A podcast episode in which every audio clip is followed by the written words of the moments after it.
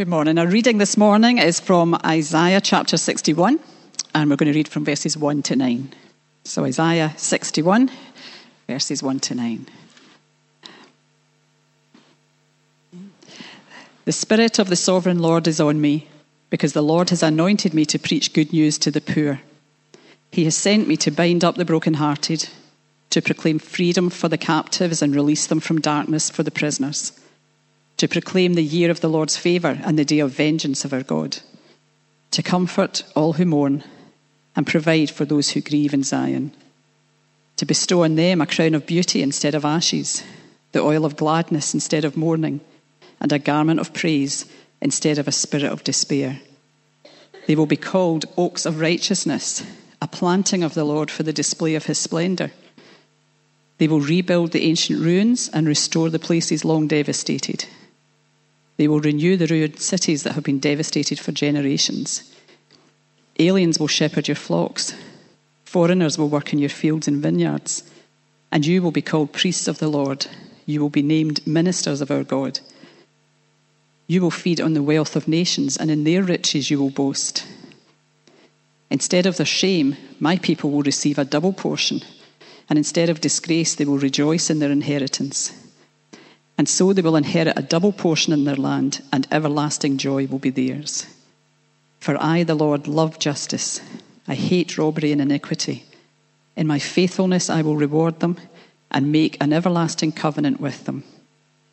Their descendants will be known among the nations, and their offspring among the peoples. All who see them will acknowledge they are a people the Lord has blessed. God bless our reading of His Word. I'm going to ask Benson to come up and I'm going to pray for him just now.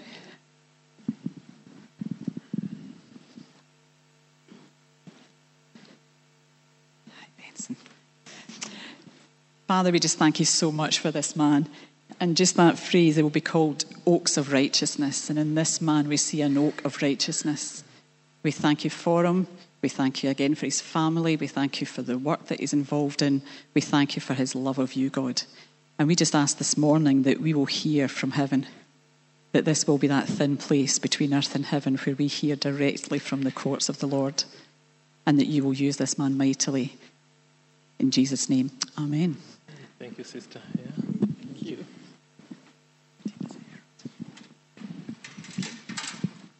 Good morning. Ah, it's really great pleasure for me to be here uh, thank you, Pastor Nick, and the leadership of the Southside Church for having me here. Indeed, it's a privilege. This is my first trip in the UK, and so I'm really enjoying it. Um, been eating a lot of food, and uh, my friend Andy has been taking me to all the places. He took me the other day to Italian food, to Indian food, and like, when will you take me to eat Scottish food? So I'm hoping that uh, before I leave uh, this evening, that you will take me to one of the Scottish food so that uh, I can have a taste of it. Yeah, so thank you so much again for this particular opportunity. Indeed, it's a great pleasure. I'm coming from Kenya. Greetings from Kenyan office. Uh, they were praying for me to, to be here, and indeed, it's a privilege. As we've heard the work that we do, um, many times we are exposed to human rights violation, horrendous acts. And uh, as personally, many times it leaves me with a lot of questions. Question that really bothers me. Like, why would somebody decide to abuse their power and oppress the other one? What do they gain out of it? What value does it add to them? And as a Christian, what is my role? These questions have really been troubling me, and they do trouble me. At IJM, we are exposed every other day to cases and stories of human suffering. Suffering not because of a natural disaster but suffering because somebody decided to oppress, to injure, to harm the other person. My background is counseling and social work. So I've counseled children. One of the other cases that we do, which I didn't want to mention because the children are here, is cases where children are sexually violated. Small children. The youngest child that I've ever we've handled a case was two years.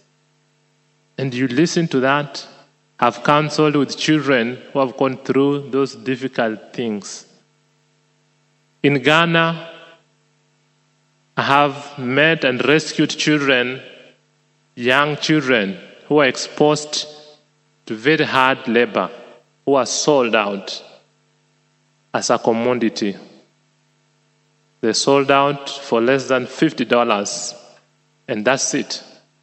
And as many times I asked the parents when we rescue them, and like, would you be willing to have this child back? And some of them feel like they don't because that was a commodity that they sold. And it's heartbreaking.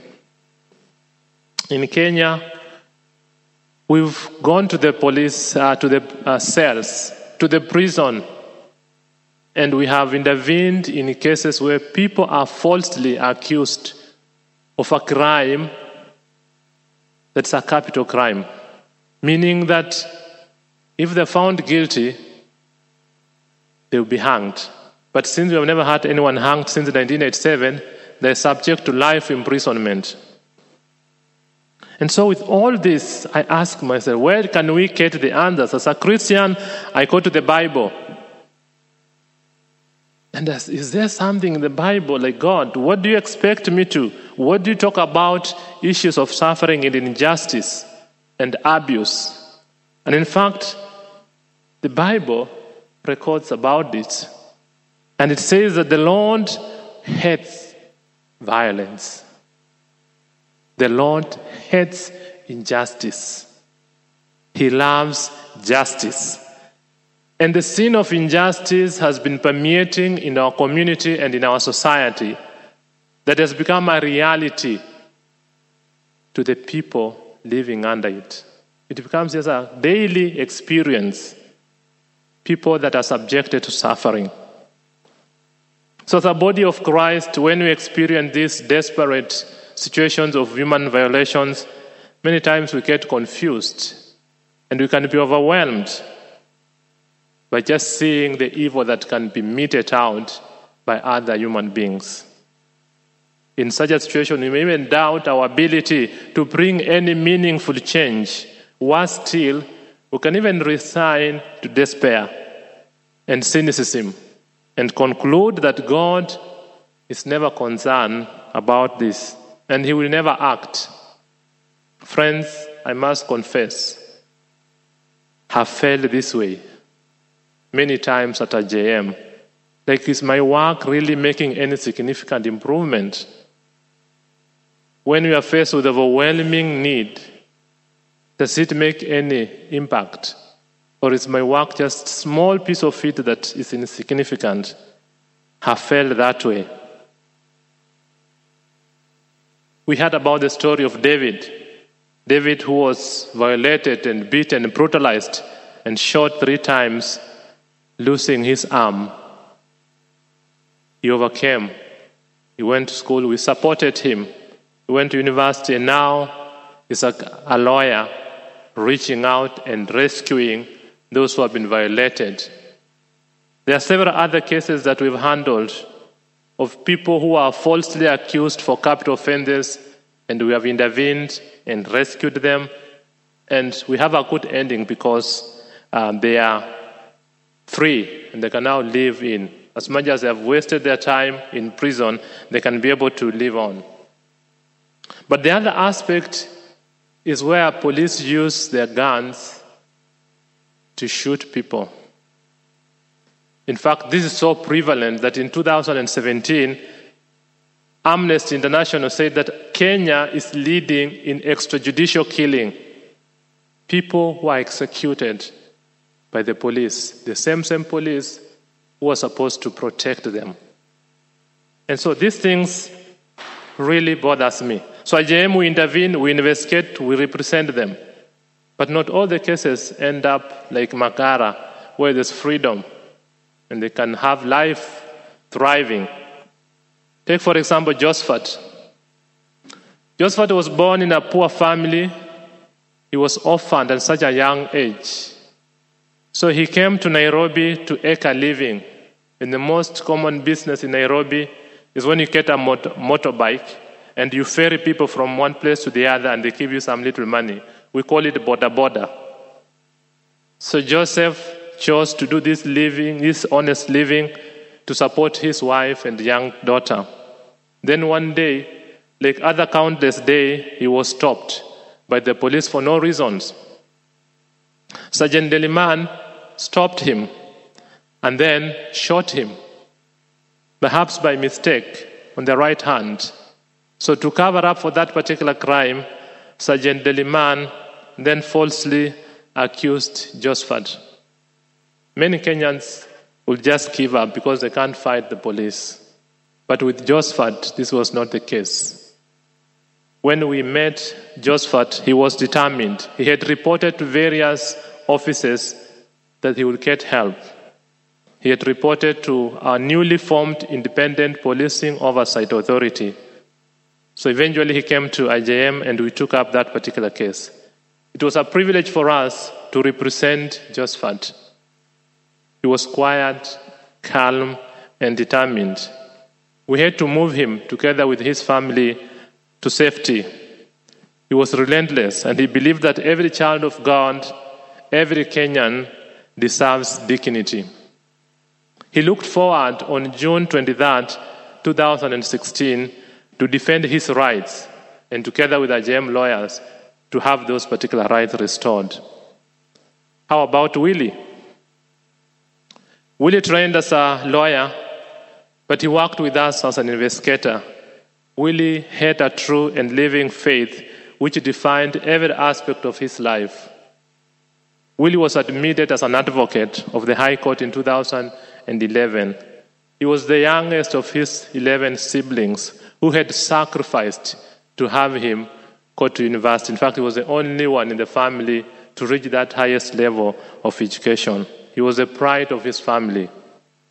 While still at the university, Willie had already identified his area of interest, defending the poor whose rights have been violated.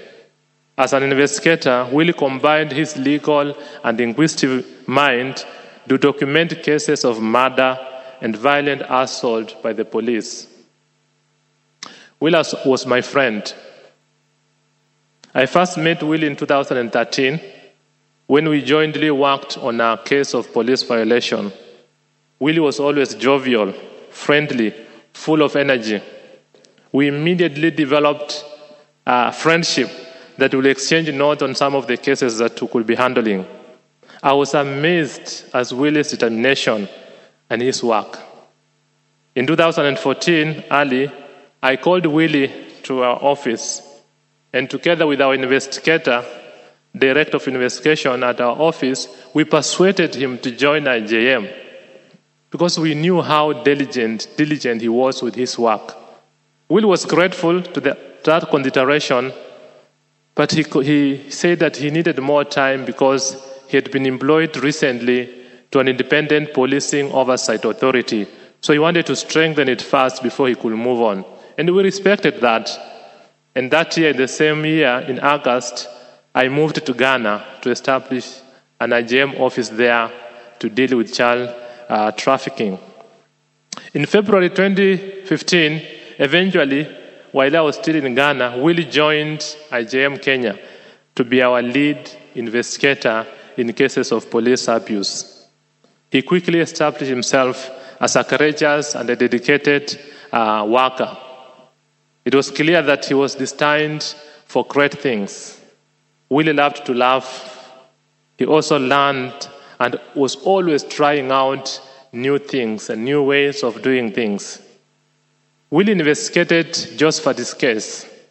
It was a very complex case, but he gathered all the evidence, visiting crime scene, talking with different witnesses, conducting full screen reconstruction, and he convinced the office that Josephat had innocently been brutalized by the police officer and he needed our defense.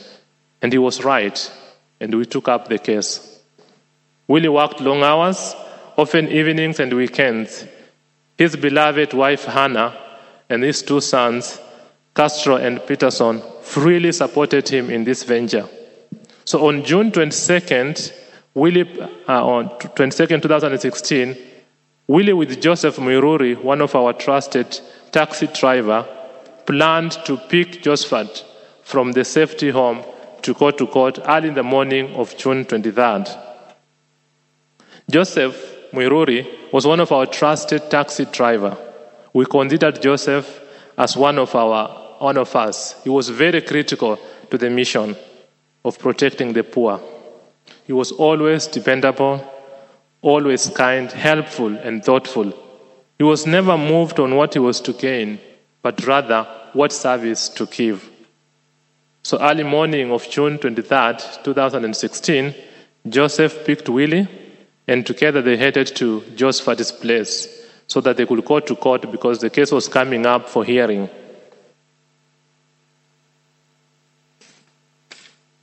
So, Joseph, Willie, and Josephat were met by a second team of IJM lawyers, a legal intern, and a driver, and they headed to, to court. Two police officers gave the evidence that particular day. Then the first IJM team headed to the office. Willie Joseph decided to drop Josephat back to his safe home uh, before retiring home because it was getting, it would be late by the time they would be back. But they did not make it. We believe that Willie, Joseph, and Josephat were stopped in their car immediately after they had left the court by Sergeant Leliman and his two other partners in crime. Willie, Josephat, and Joseph were detained together with a, uh, there, was, there were police officers with a civilian. So the civilian took the car, drove up to the other side of the road, took their phones, and threw their phones. And then he dumped the car. Late that particular afternoon, two witnesses were passing through a police post called Syokimau, where the Willie, Joseph, and Josephat had been detained. They were confined in this container, which everyone in the neighborhood knew was being used as an illegal cell. But Willie, being quick to think, he wrote a note and signaled one of the motorbike riders out there and threw a note to them. And the note was addressed with the hit a number of Josephat's wife. Say, call IJM and tell them that uh, Willie and Josephat are in, de- in great danger. So that motorbike rider took that note and the number, quickly calling Rebecca, the wife to Josephat. But since it was a foreign number on her phone, she refused to receive it. She thought maybe this is a scab. Where this person bothering me, I don't have the person in my phone number. So the person continually called. In the evening, she eventually decided, who has this been bothering me? And then when she received the call, the motorbike rider gave the information, and immediately she called IJM. That was around 8 p.m. Immediately she called IJM. We realized that the this William and Joseph, uh, had, and, and, Joseph had not reached home. So we mobilized uh, a team and we went to the police station where they had indicated that they had been detained. Around 10 p.m., we reached at that particular police station. Of course, the police refused to acknowledge that they had been detaining those three. There was no record to show that they were there, despite the fact that there had been a note showing that they were at that particular police station. So they denied everything. The frantic search for these three just had begun. We, for the week following, we went to different places, to the mortuaries, to the hospitals, to every other places. We involved the police, trying to find out, trying to track their phone number. We couldn't find them. IJM and our partners mobilized a massive demonstration calling for the three to be produced. Investigators flew from the UK, from the US to come in and help in the search for the three. The team worked day in, day out to be able to find them. The Kenya Law Society also called for a week long demonstration. All the lawyers down their tools. As IJM, also, we mobilized our partners. We did demonstration on the street, calling for these three to be produced.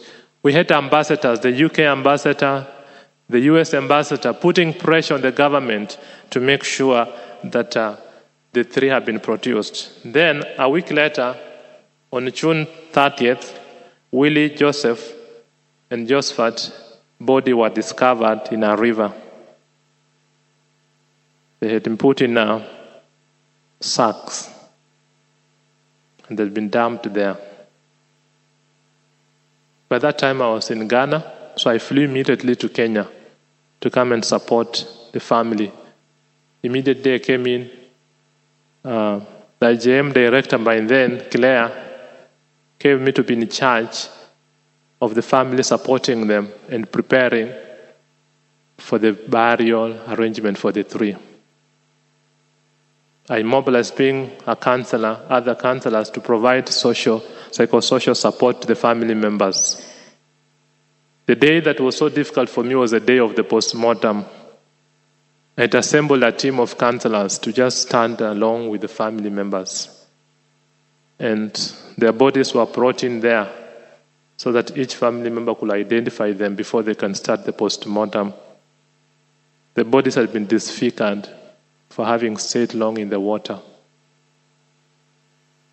I could stand the anguish, the pain, the loss the family were going through. Having known these people, I realized that seeking justice is such an expensive affair. At that particular moment, my zeal for justice was reinforced like never before. Having known Willie personally and as a friend, seeing him lying there, Josephat, our client, and Joseph.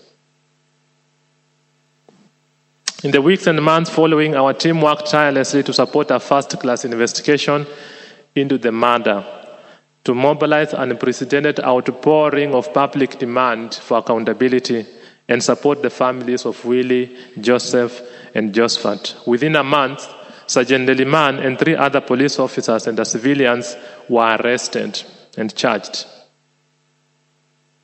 All they're still facing a trial at the moment. We also provided psychosocial support both to the family and also to the team.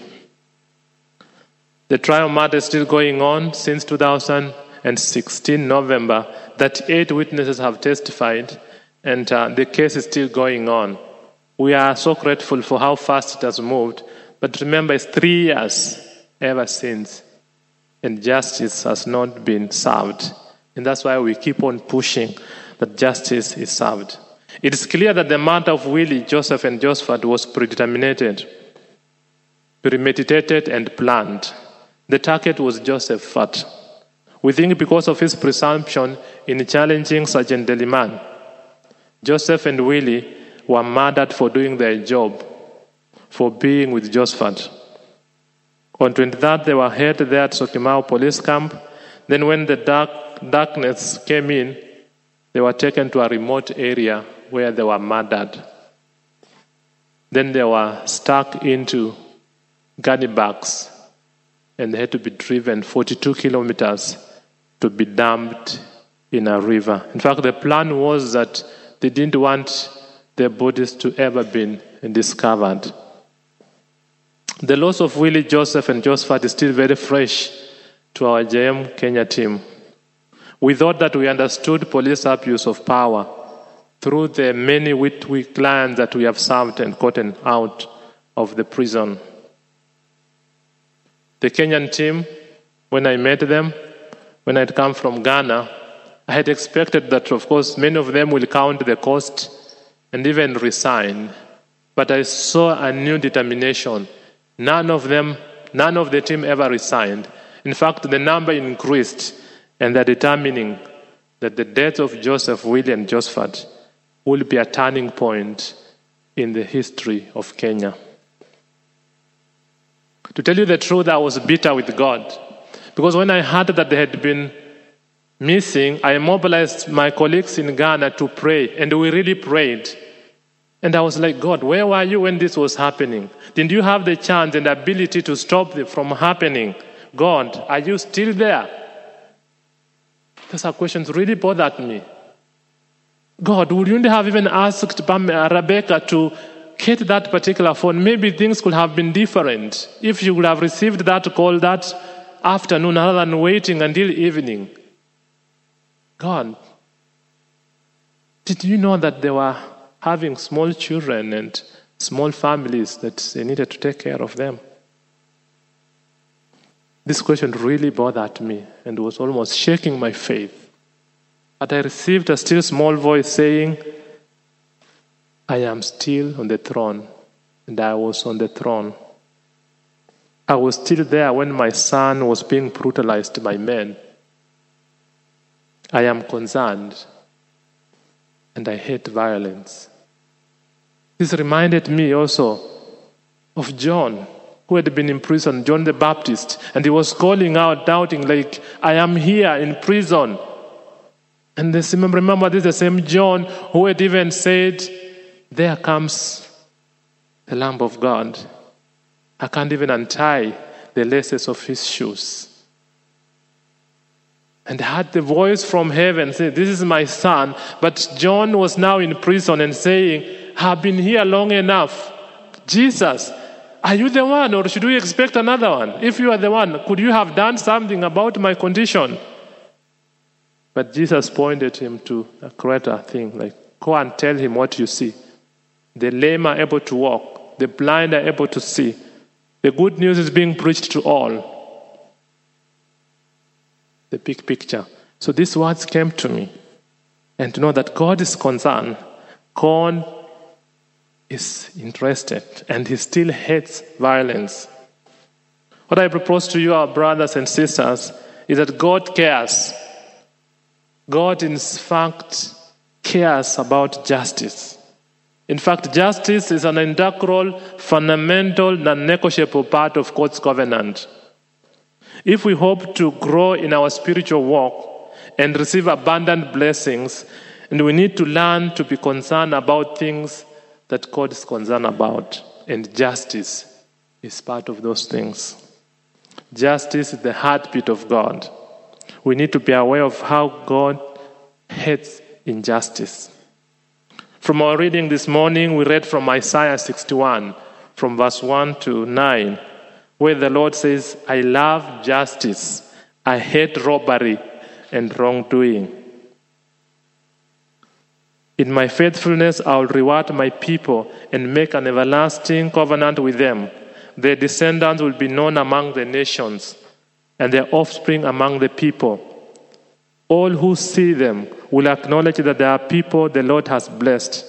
As it was in the days of Isaiah, so it is in these current days.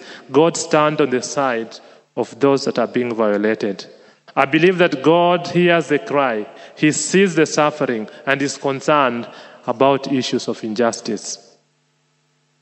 Like Moses, God came in and called him that now have come from heaven.